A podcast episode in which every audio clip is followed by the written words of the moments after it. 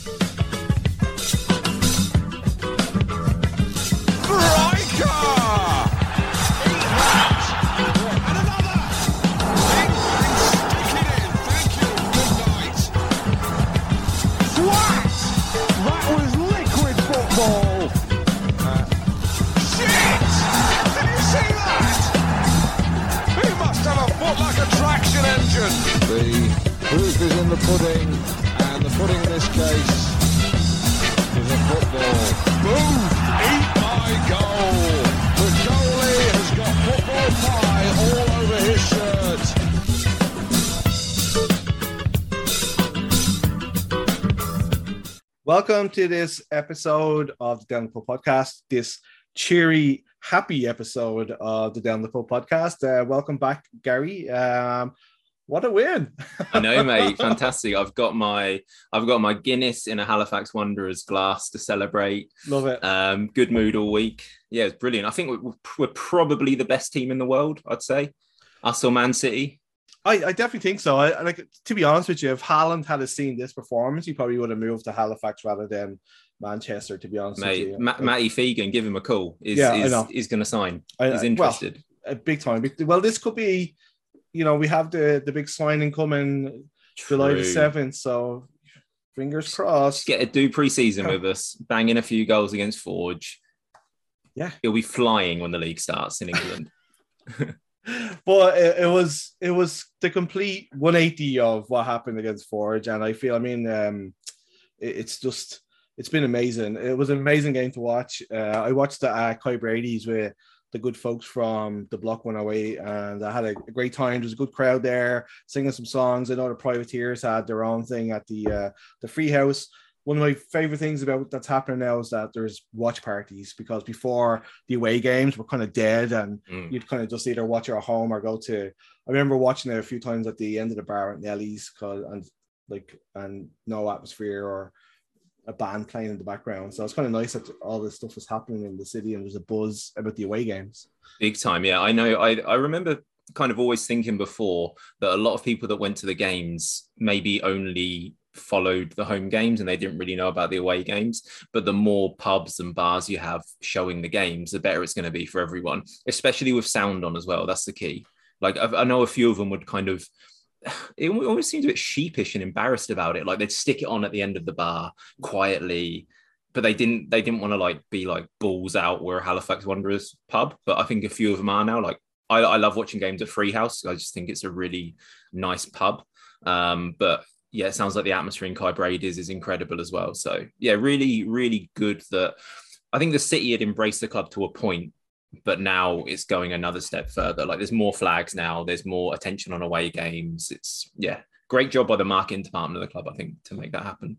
Uh, but I, I think I think a lot of it is coming from the supporters groups themselves because last year the club had their partner pubs and there was a kind of a bit of a push and I found at times you'd go to the pubs that they'd listed and the game wouldn't be on. So I think that kind of that put me off a lot of times when I'd like, and it's true no fault of the club because obviously somebody at the club had talked to the bars and said, "Hey, blah blah blah," and then you like I don't know many times like I turned up to the pub and they'd be like, "Oh, we didn't even know there was a game on," that kind of stuff. It'd Whereas, usually be about seven or eight, wouldn't there? And I yeah. think but now it's kind of been localized to just two and there might be another one i think celtic corner might still play yeah. it but but just like those two are the ones i think most people are going to you know you're going to see other fans there and it was and you, like you, uh, like the, sorry Kai Brady's like had the sound on. It was there's no like kind of distracting music out front. and mm. Everybody was cheering. There was chants going. So yeah, man, it was a great time. Um, you, you want it to get to the point, don't you, where you can just kind of rock up on your own, not making any plans to meet anyone, but you know there's going to be a load of other Wanderers fans who you can sit with and chat to about the game because I'm a, I'm a big advocate for going to pubs alone, which sounds really sad, but like it's a nice thing to do, isn't it? Like when you finish work yeah. on a Friday, just like right, I want to get to the booze, have a quick pint, and just chill out for a bit. And and then if you see someone you know, happy days. But yeah, you want that you want that environment where you can do that. And uh, like you're right there with the free house. Uh, like their back room is one of the best places in Halifax to watch mm. football. And uh, when they put the games on, there's always like a great beer selection, and um, there's something quaint. Do they still project it onto the wall. Yeah, yeah, with all the flower, all the plants hanging down I, as well. I- I like that, man. I think it's, it's just it's it's something different, and yeah, I kind I kind of like it. So getting into the game here, um, just looking at the lineup first of all, like we, we kind of had big change, obviously from Forge with Rampersad and uh, Jeremy coming back in, but Sam started, and it- so what did you think of the lineup? felt exciting when I first saw it. I, I, I should have looked this up before we started recording, but I don't remember Sam Daniels and um, Salter playing as a front three, at least not starting as a front three yet. And I just remember thinking that that felt really fresh when I when I looked at the the, the team sheet. It felt like something I hadn't seen before. Um, so yeah, I like that. Delighted that Rampersad and Jeremy were back as well. Um, we we kind of talked about this last week about Polisi probably the way we play now being better as an eight rather than a six. So it was good to see him there. Uh, he, to be fair, he did drop back into the six spot a few times, but mainly he was very aggressive, very high pressing eight, uh, and I thought he was brilliant as a result.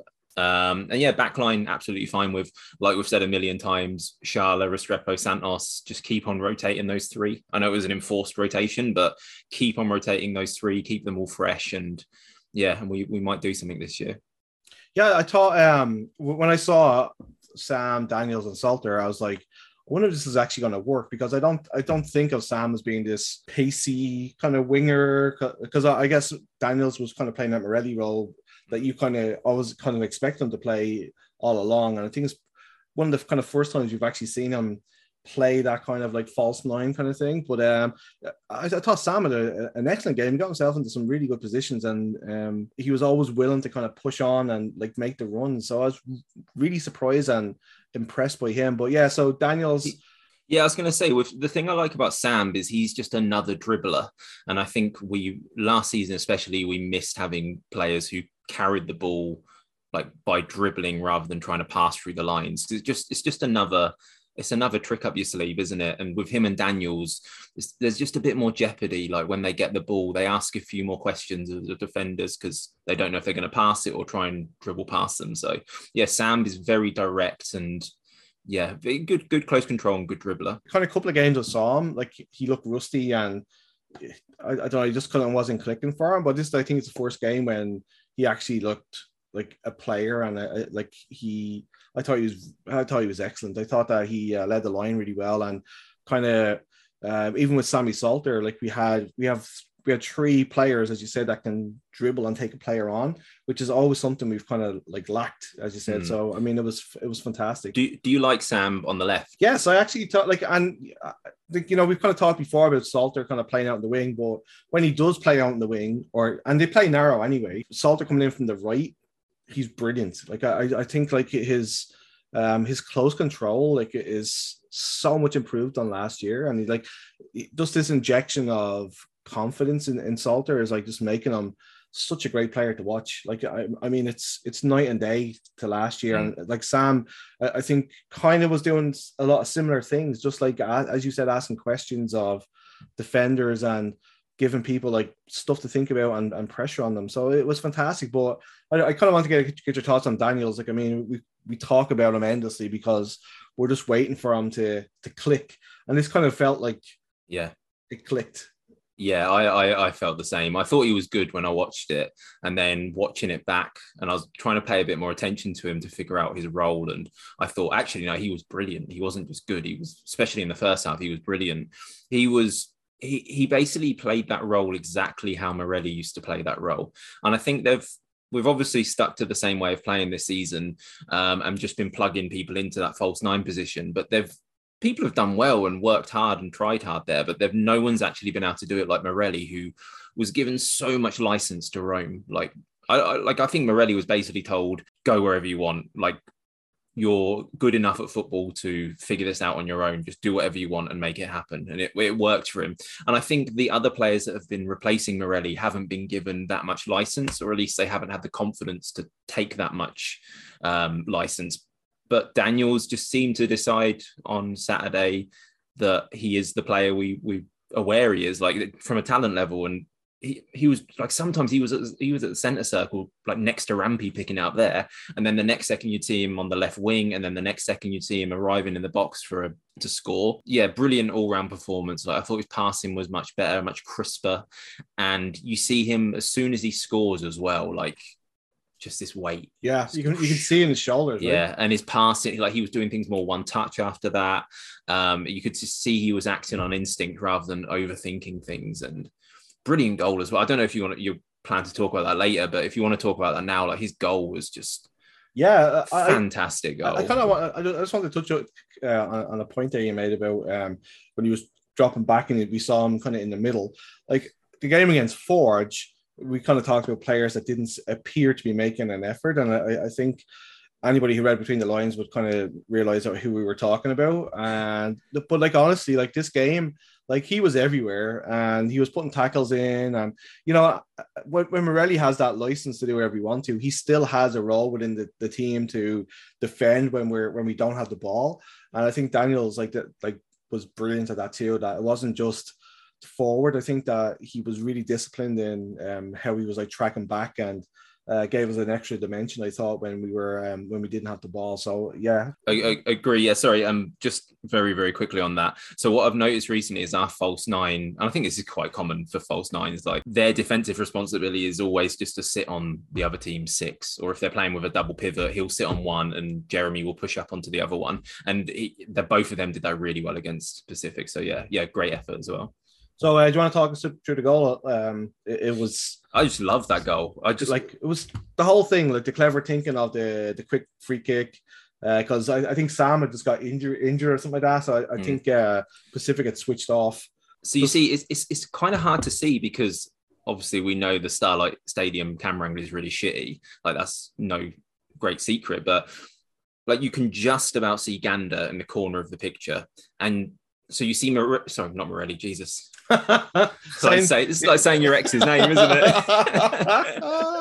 sorry, darling. I, I, Ross, take the M. Um, no, it's like um, yeah. So you see Gander like look at look at Daniels, and Daniels straight away makes the run before Gander's even kicked it. Did it? She's kind of slow to react, and Gander beautifully flyed ball over. And it's like in the next moment, which I loved about this goal, where Daniels kind of while the ball's in midair, he uses his body. So he's doing two things at once. And this is blows my mind actually. Like one of the things he's doing is turning his body to block off Didic from making a recovery tackle, whilst also angling his body so the flight of the ball lands in front of him. And it's um, it's amazing when you see him do it. Like it's it's really like shifty, subtle little movements. And yeah, great first touch, puts Didic on his ass, and I mean, the, the, finish was quite close to the keeper, who had a bit of a nightmare, but you can forgive that because everything that came before it was was top top level for this league. Like not yeah. many other players could have done that start to finish. I, I don't think so either, and I think you're right. Like just the like being able to judge the flight of the ball, the control, the the turn that like as you said, put Didic on his arse, and like Didic has been like one of the, the best defenders in the league, and you don't see that often where like you know somebody turns him inside out like that. And Callum Irving did have a nightmare, but you can kind of forgive him that one because like I don't think he was expecting it. Because if you mm. look at Daniels almost goes to feint to shoot, and you can kind of see him kind of turn. So I think mm. he was just wasn't sure of his angles because I don't think he was expecting him to turn back inside like that. So it was it was I, I think it's probably one of the best Wanderers goals I've seen. The whole performance overall is probably one of the best Wanderers performances, and it was just yeah, definitely a, a welcome tonic from the the depth and despair that we felt out the forge. But just I, I kind of wanted to just, just touch a little bit um, on obviously after the forge game, like there was a lot of negativity, uh, like you know, and I kind of brought that up in the last one about how people were kind of muttering on the way out of the stadium, and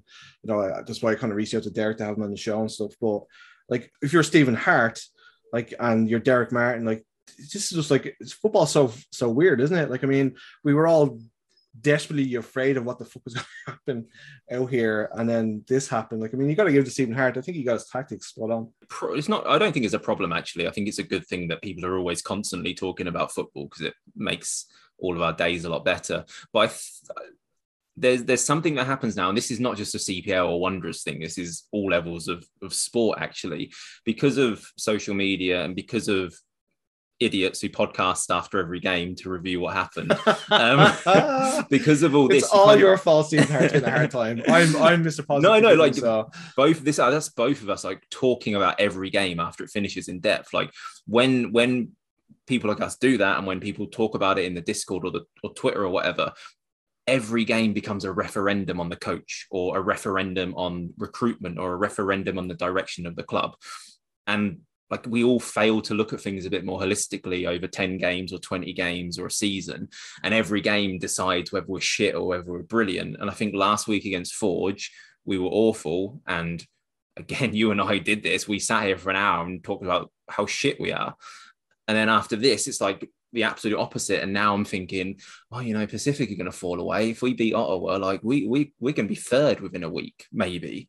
And it just shows you how quickly it can change. Um, and it's interesting, like the the how you can mirror this game with the Forge game, because I think we actually beat Pacific by doing to them what Forge did to us, and it was almost like the exact performance that Forge did, but we did it this time, and it worked really well, and we we beat them. That, that, that was one of the things I was actually going to bring up. Uh, like, it was like Pacific didn't do their homework whatsoever and didn't press high up the pitch. So because like, like against Forge, the two times they put so much pressure on the back line and Rampersad, like that kind of the the kind of back line because we're kind of used to having the ball easy enough in the back line, but like when they're when Forge was under pressure, we were rushing the pass-ins, we were kind of trying to hit the corners, trying to like just do stuff that was very unwanderers like, and uh, th- these guys just sat off us like, and it was I, I, thought their first half they were so lethargic, like uh, mm. it was.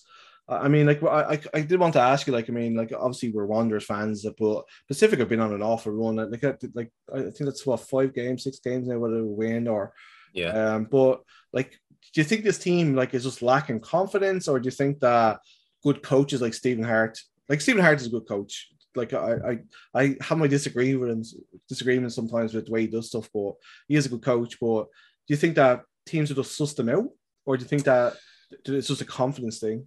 I think they flattered to deceive at the start of the season because they had a really favourable schedule. They played, I think, like five of their first six games were at home or something coming off a season where they finished when they won the, the championship as well. So I think that was a bit of a false flag, and everyone thought they were a bit better than they are, which has made this like drop off in form feel a bit more dramatic. Whereas I, I think they've always been this team this whole season. I think they've always been quite patchy and like I think of them I don't know how to explain. I think it's like a punk rock team where they play in like bursts. They're playing like three minute bursts or one and a half bursts where they look really good. But I've never seen them consistently perform that well this season when I've when I've watched them at least. I think you just go from having a coach who was like he's a hugely charismatic figure, isn't he? Um, Yeah, like he's a hugely charismatic guy. Like has like massive presence, doesn't he? When you see him, like even yeah. it comes across through the TV screen. So I can't imagine what it's like in training. Very high standards, and I have no idea if uh, Merriman's a good coach or not. I don't really know anything about the guy, to be honest. But that's a tough act to follow. That's a really tough act to follow, as well as losing your best centre back, very good right back, and I, I actually thought at the beginning of the season, I thought oh, they've lost MacNaughton, but they've brought Didic in, and he's he's good. But we're the perfect team to play against Didic because he's he's he's a really good penalty box defender, and he's really he'll be brilliant against like Ottawa, like where they've got two big guys. Yeah. Didic will be brilliant in those games. But when you play against a team like us with a very dynamic front three who move and interchange, I think he struggles and his mobility's found out a bit. So yeah, they're they're they're they're right in it with us and Ottawa for that fourth, maybe even Valor. I don't know for that fourth spot. I think. So I, I just like like watching them. Like I mean, I, I just like it's from the start of the season. Obviously, they were still riding that high of like last year, but it, it, they just look bogged down and like they're they're, really, they're I guess they really miss like Manny Aparicio and yeah, obviously he's like a dynamic midfielder and stuff like that. But like their passing passing was so off, wasn't oh it? God, like I don't. I, there was at least two or three occasions when they were trying to just do simple passes out to the right wing to Marco Bustos and just didn't. And even even he just seems off. You know what I mean? Like like I mean like he had a couple of like little moments in the game, and mm. like you're right, they, they kind of do like they're kind of playing in bursts. There's a couple of like good moments in the second half, but they didn't really create that much either. I mean, like there was the one that they hit the bar, like, and then I think there was one where uh Polisi uh, evil Polisi like um and look like I, I think everybody thought the goal had gone in because of the way it hit the the net.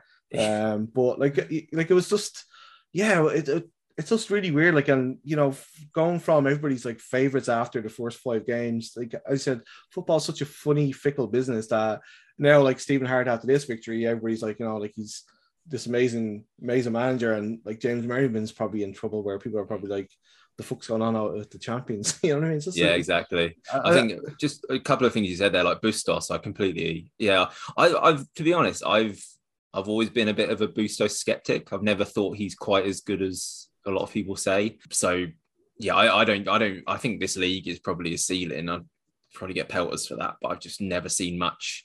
What like he's he's he's a right he's a right winger with a good left foot. Like there's loads of them about. I'd rather have Sammy Salter there doing that, um, to be honest, because he's got a physical profile as well. Yeah, police, police. It's funny seeing the polices, wasn't it? Oh my god! Did you see that picture of the three of them afterwards? Yeah. it's like it, it looked like you know you see like behind the scenes movie pictures of like Tom Cruise with his stunt double. it reminded me of that like Marcello Polisi with his stunt double. Like oh my god, that's amazing. That's exactly it, man. It was it just, it just looked like a bad science experiment. yeah, yeah, yeah, exactly like yeah. But yeah, I I just like um there was a couple of nice like little moments where the two of them kind of had a, a coming together in the middle of the pitch. yeah, it was kind of like you, you just felt like the, there was going to be an earthquake or something. It was just like a you know it was a momentous occasion of like two two uh, immovable objects hitting each other. But like like just flipping back to, to Bustos just a little bit. Like I I I I think he's a great player, and I think he's he is probably one of the best players in the league. But last season he got hampered by a lot of injuries. Um, he was kind of in and out of team, and then and I don't know whether that's playing a little bit on his mind is like he's probably afraid to because I think a lot of them are like kind of muscle injuries, and he's probably just afraid to kind of you know players like that that have that bit of burst of energy. Like Michael Owen had it, like uh, you know they kind of always have hamstring injuries and, and stuff like that. So I don't know whether that's playing on his mind, but he just you know like Gander should have been the perfect player for him to play against because Gander is great defensively, but he's not quick, and uh, I I think Gander was absolutely brilliant. he yeah. hand, he handled everything that Bustos was throwing at him. It was it was a, probably his best performance, I think, so far I've seen in a Wonder Shirt. And he's had a couple, to be honest. Yeah. So. He, he's I, I can see Gander working in stages where I don't think he's offering that's the wrong phrase because it sounds negative like but i'm going to say like he doesn't he doesn't offer us a huge amount in the attacking phases but i don't think that's a problem because i think uh, like again reading the tea leaves a bit i think the coaching staff are just going get yourself settled and sorted defensively. Like that is your first job in this team to be a good left back defender. And then once you've kind of got that mastered then we'll worry about like attacking runs overlaps down the left side because we attack down our right a lot more than we attack down our left. And we always have done like i don't know if that's a stephen hart thing or a personnel thing but we always kind of really heavily weighted towards attacking down the right. So Gander can just be a left back, a defensive left back, which is is fine now. And yeah, he really did well against Bustos, which uh, I think we can probably all admit that we we looked at that and went, that could be a bit a bit dicey. Yeah. But he, I don't, I don't think he was ever really that threatened by him. Because I thought that like uh, for for this game we would have brought in Tabby with his pace and stuff for that um, to mm. kind of uh, counteract that. But it goes to show you like that Stephen Hart really is starting to trust Gander, and like Gander's kind of pretty much made that left back slot his own at this stage, which uh, is fantastic. But he does the thing you you talk about this a lot, but like the the tucking inside to kind of make a back three when because Fernandez is incredibly attacking. Yeah. So every time he goes forward, like you always say, like Gander just tucks into form a back three, so we're a bit more solid there, um, which works. It, it, works well. I'd never noticed it till you said, but yeah, it does happen every match. I want to talk a little bit about uh, obviously man of the moment, Sammy Salter. So first of all, Sammy what did, fucking Salter. What what what what did you think of? Uh, um, uh, I don't know if you caught this on the commentary, but uh, Adam Jenkins uh, has come up with a new nickname for Sammy Salter. Obviously, everybody knows him as Sammy fucking Salter, but his nickname for him was Salty because uh, he had because he had that like little pushing match with uh, every match he has a little pushing yeah, match. So he's like, like oh, it's, it's, it's, an easy way to go, but like he is kind of salty, and I was just like, dude, come on, he's Sammy fucking Salty. Sammy fucking, or like if you're feeling lazy, it's Sammy Salts, and that's it. Go on, Sammy Salts. Whichever you want, but he's not oh, salty. But I love it. He, every match now he gets in a little push it, pushing. Man, and he, he kind of like if you ever like if you ever talk to him or if you like he's so unassuming and it's kind of funny how those kind of unassuming guys like are once they get on the pitch, it's like Mark Hughes. Like Mark Hughes was like the quietest man in the world. Yeah. Stick him on the football pitch and he turned into a beast. And it's just uh, the same as Sammy Salter. Have you, have you have you interviewed you've interviewed Salter, haven't you? Yeah, yeah. Was he, he, was he chatty or he he literally just signed and uh, it was okay. it, it was during the bubble and he's as I said he's a really kind of quiet guy, but uh, I mean like um he's he's definitely focused and a lot of people like I was talking to Angus McNabb before he signed for us and he was saying that he actually rated Salter quite a lot Okay. And after last season, I was like, this guy doesn't know what the fuck he's talking about. And then he proved me wrong. Like, also, like Angus, uh, despite what's happening to York right now, kind of knows what he's what he's what he's up to. You know, mate. So, look look up look up pictures of Salter when he was playing um, university. So when he was playing university, he had long hair, and he is the spitting image for Andy Carroll. You're kidding me. I, nah, I, mate, honestly, spitting I, I, I, kind of pictured him of having like something similar to Polisi, like a kind of dyed bl- or like frosted tips or something. Yeah, kind of he has that kind of vibe about him. But I did want to just, I just want to just, I did want to talk about uh, the the penalty, um, how he kind of um set that up by his his close control again. Like I mean, like he he totally like bamboozled uh, Sean Young for that, and I kind of liked how he just grabbed the fucking ball as soon as mm. you know, like there was nobody who was going to take that penalty apart from him. But it, it was such a it was, it was a penalty or nothing really. Um, and yeah. his his control was just phenomenal, and then the penalty itself was just he's getting is he getting to that point like like Arjen Robben that he's the cliche, isn't he? For where you know exactly what he's going to do. He's going to get that ball on the right hand side and he's going to shift it onto his left foot every single time. Like I can't think of a single time he's ever gone around the outside and like beat his man. It's never happened and it never will happen. That's it. Like, can, can, you picture that in your head, like him head down, like beating him for pace around the outside? Because I can't. Definitely not. Definitely, it's never going to happen. And I'm so, sure. So, I'm sure the like, left back knows what he's going to do as well, but you can't stop it. That's the thing, though. That was the same thing with like Arjen Robben. The exact same thing that like you knew exactly what the fucker was going to do, but sometimes you're just powerless to stop it. But like Sean Young, in his defense, I guess had just come on, I suppose, and mm. was a little bit kind of slow getting into it. But it was just I, I watched it again today. He won the ball in a tackle, and then his close control was beautiful, and it was it was just asking for somebody to stick a leg out and, and do it. But I also wanted to give a, a, shout out to the uh, to the annoying fucker in behind the goal with the Vuvuzela. Did you did you catch mm. that guy when he was taking the penalty? I, I could hear I could hear um bagpipes the whole game. oh well. my god, yeah, that, that was odd. But like, well, it's, it's been tattoo the tattoo thing here this weekend, hasn't it? So when I was watching the game, I thought I could hear something from downtown. I live downtown. I thought I could hear something from that, but it or on the replay, I was like, oh no, it was actually there. The fucking loudest bagpipes in the world. no, it has because there's a guy when Salt was trying to take the the penalty. Somebody was in behind the goal, like, and he was like giving him the gears, and then he, he mm. blew into a view. Where the fuck? Like I thought them things were banned, and it was they a should be banned. It was a fucking purple one too. So obviously, like the Pacific are selling the fucking things, but that's Mate, why Salter prison, after... prison sentence. Yeah, if, if, if, you catch someone in prison sentence, they're the worst why, things. I think that's why Salter did the uh, you know the shush celebration afterwards because okay. that guy's been fucking super annoying. Can we, can we just throw a pen? Sorry, really quickly, like how good our penalty record is. It's fucking somebody. Somebody pointed this out to me actually. I think it was after Garcia had scored against uh, York that we've never missed one. No, we've we've had 16 penalties and we've never missed a penalty, which is outrageous because the the the the scoring rate for penalties is like 75% or something. So hypothetically, we should have missed at least maths five penalties, six penalties, but we hell. I know, mate. I'm touching my desk here, I'm touching some wood because it, I don't want to. In fairness, it, we've but... had some really good penalty takers. Like like Garcia, yeah. Garcia is a really good penalty taker. Morelli, phenomenal. Who, who took them in season one? It was a uh, Garcia? Uh, Pereira. Pereira. Pereira, and I think Karuma had one as well, but Pereira was a fantastic penalty taker too. And and Sammy Salter, like you know, Callum Irving's like like a part. I know this performance didn't really show up, but was one of the best goalkeepers in the mm. league, and it, it's just it's just everything he's touching right now is gold, and I hope yeah. it really continues for him. Like I mean, he's second in the the scoring charts now. Like uh, Diaz doesn't look like he's going to be scoring anytime soon. Um, the only one that's probably going to give him a run for his money is uh, that Pepple kid from Cavalry, who's been on a, Yeah. a chart since he came back into the league. But Mm. so, um, I, I did want to just quickly talk, just touch on like our game management because it's always been a bit of a criticism of the team sometimes that they don't see out games properly. But Rampersad and Sam, I think it was around like the 60th minute, like they did. Uh, Sam went up for like a, a Peter Schaale just cleared the ball after somebody had had a shot. I think it might have been Bustos. And the ball was coming and did it literally like touched the back of, of Sam and he like did this theatrical dive and stuff like that. But just it just released that ounce of pressure. It was a really good time that that happened.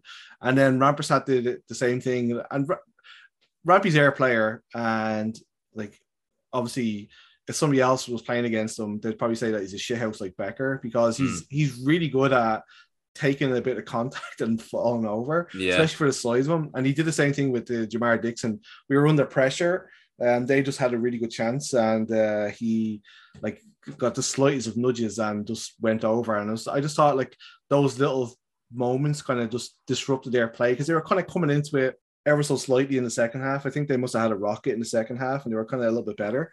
But I just thought we controlled the game better than we normally do. And we kind of, I, there, there's no time in that second half. And I thought we're going to fucking blow this. Even when we were 2 0 up, I was just like, I just thought we had complete control of the game. And I thought was the game management was fantastic.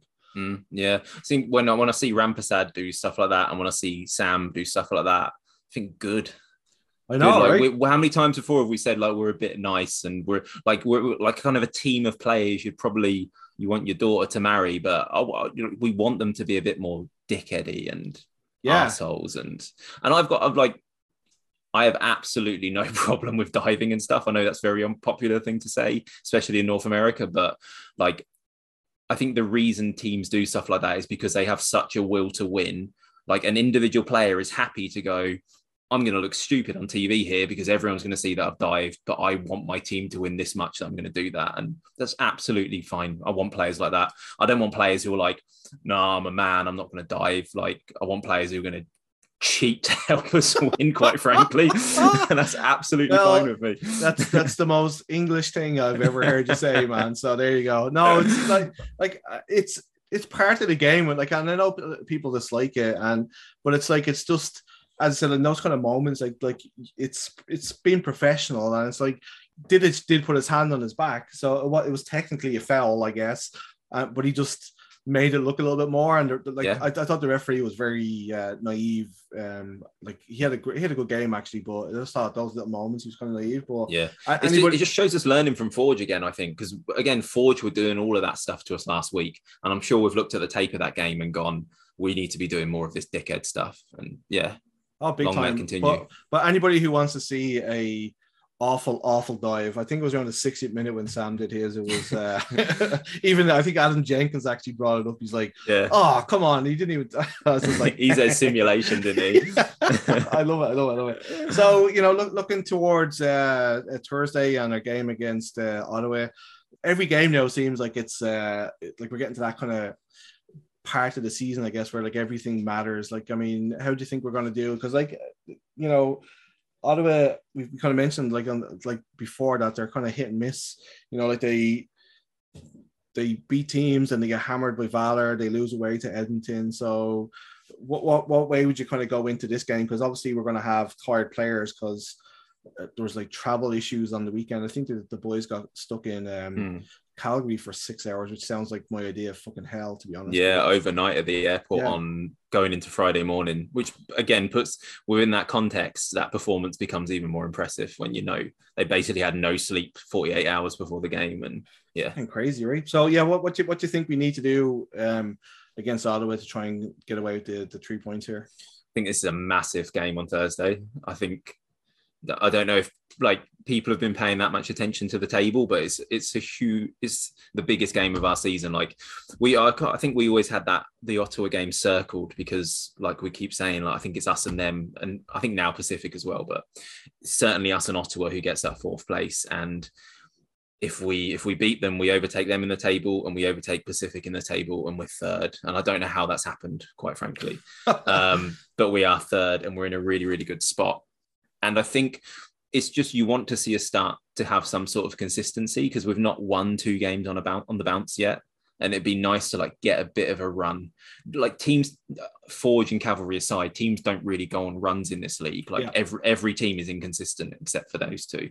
So it'd be nice for us to like even just put three or four wins together, and you you do that, and you're in an absolutely phenomenal position in the table. I totally agree. I, I think um, this is like a big, big like these are the games we need to win at home. Like the Forge, Forge and Cavalry are going to do their own thing. I think they're going to be like gone. Like I mean, the Cavalry are on a five game winning streak at this stage, so I mean, like they're kind of like out of sight. But this these are the kind of games that we need to pick up the wins at home. Like a draw, okayish, but like we really need to. uh And I, we kind of owe them one as well. Like I, I there's something annoying about Ottawa. The fans, the fans are fucking annoying, and yeah, it's They've, Like- completely nicked that West. You know, the, all the West Ham fans for years have been doing the "We Are Massive" thing. Like, yeah. yeah, I, I think their fans have just completely nicked that from West Ham and kind of, yeah, It's like like let's be honest here. There's like one stand in that big stadium where they all are.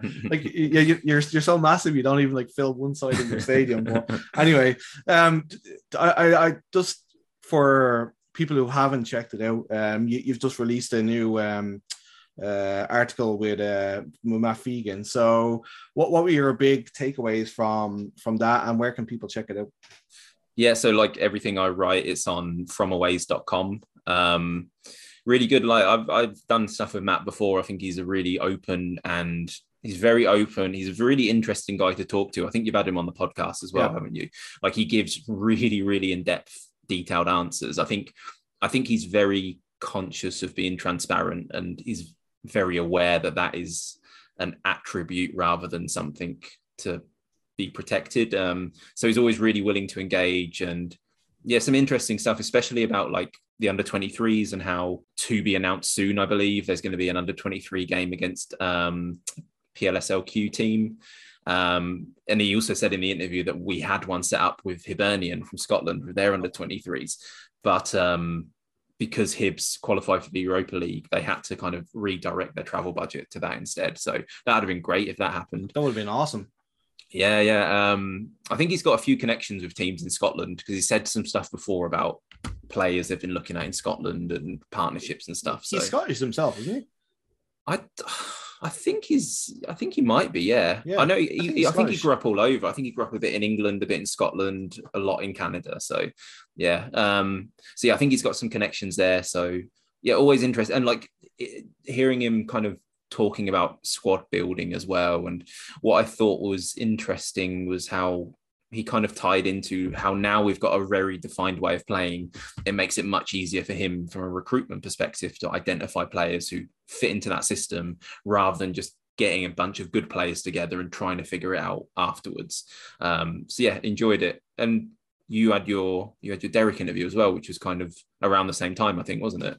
Yeah, it was kind of like uh, anybody who whoever listened to it. I, I think Derek is like, and I think Matt as well. Like they're really good PR people. Like you know, I think there was a kind of a rain cloud, like a storm cloud around the place after the Forge game because I mean it's the second heavy defeat to Forge in the space of a month. Uh, a lot of people were kind of questioning on Twitter the direction of some of this stuff, and I, I think sometimes it's good to get rather than us all speculating about how stuff works, is to ask people, like you know what I mean. And I think that's one of the great things about Derek and uh, Matt is that like they're generally pretty open about what's going on with the club and how they see stuff. And um, I, I I really appreciated like how how open they are, and I, I really enjoy talk. I think Derek's a great great guy to talk to. Like he's really kind of open about the fact that he's not a soccer guy. Like he hasn't come from that background, so he's learning as he goes along. And I think that's where Matt and Stephen and stuff like that really help out by guiding him sometimes in the way that he wants. Mm. Like Der- Derek will fill the stadium, I think, no matter what, because Yeah. that's what he does. He's a great businessman and he's a great promoter. And um, I, I think sometimes he just needs that little bit of help with the, the football side of it. And I think having Matt and um, Stephen there to kind of guide him is, is really helped. And just hearing the plans that they kind of have for the stadium and stuff like that, just Sounds amazing. yeah, and like you know, I I, I think that um, the city needs something like that. Like Mm. we're quite, like if if if we have these grandiose plans to be th- this up and coming uh, city, we need a better transport transit system. We need stadiums. We need facilities because that's what attracts people and that's what attracts businesses and attracts whatever is to having those kind of Yeah. facilities. So I really hope that the stadium comes along. Like I, I think we need it because Derek kind of made a point of like how you know we kind of all muck in and you know we, we deal with the porta potties and we deal with whatever that kind of gets thrown at us at the at, at the Wanderers grounds, but you can only put up with that for so long. And I mm. think you know the kind of nice the nice part where we're all kind of like you know mucking in and getting along with it, it will only go so far, and you kind of you're going to get sick of it. You know, not having running water and not having the proper toilets and all that kind of stuff. We, we need to have that. And I think the fans, the city of Halifax deserves, and it's not just like from a football side of things. It's like having rugby players, rugby teams coming in, and maybe hosting a couple of like, like you know, the championship games for like the, the universities and stuff like that. So Yeah. yeah, I um, agreed with what you I- you said in the interview. I think you said you moved here in 2010, didn't you, to Yeah. Canada? And I remember, and I agree. I moved here late 2016, and I was the same as you. I because I live very close to the grounds, and I just walk past it a lot and think, what the fuck is this space? Like, why is this so wasted? This is in a brilliant spot, and nothing happens here.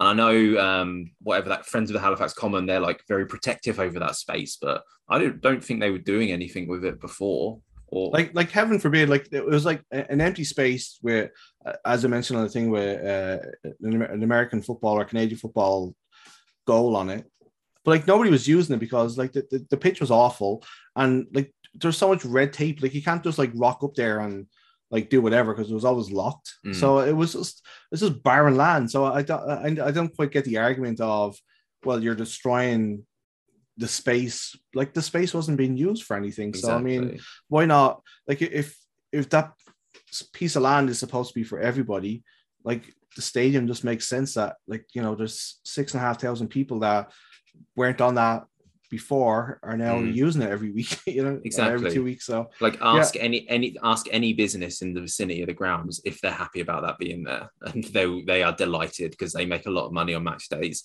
Like walk past it on a saturday and tell me that's not a good thing for this city.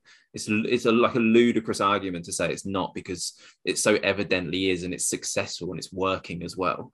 Like like we sell out most weeks or come come close to it.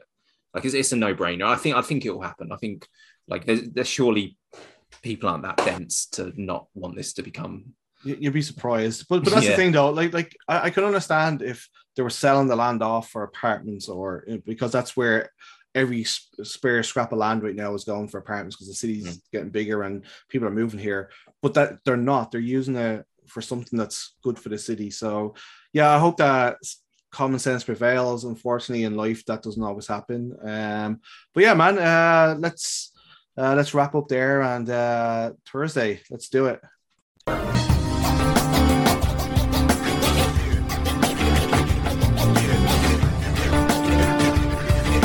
Vote, please. Right foot, please. Time to drink or vote. Get out. Out to vote.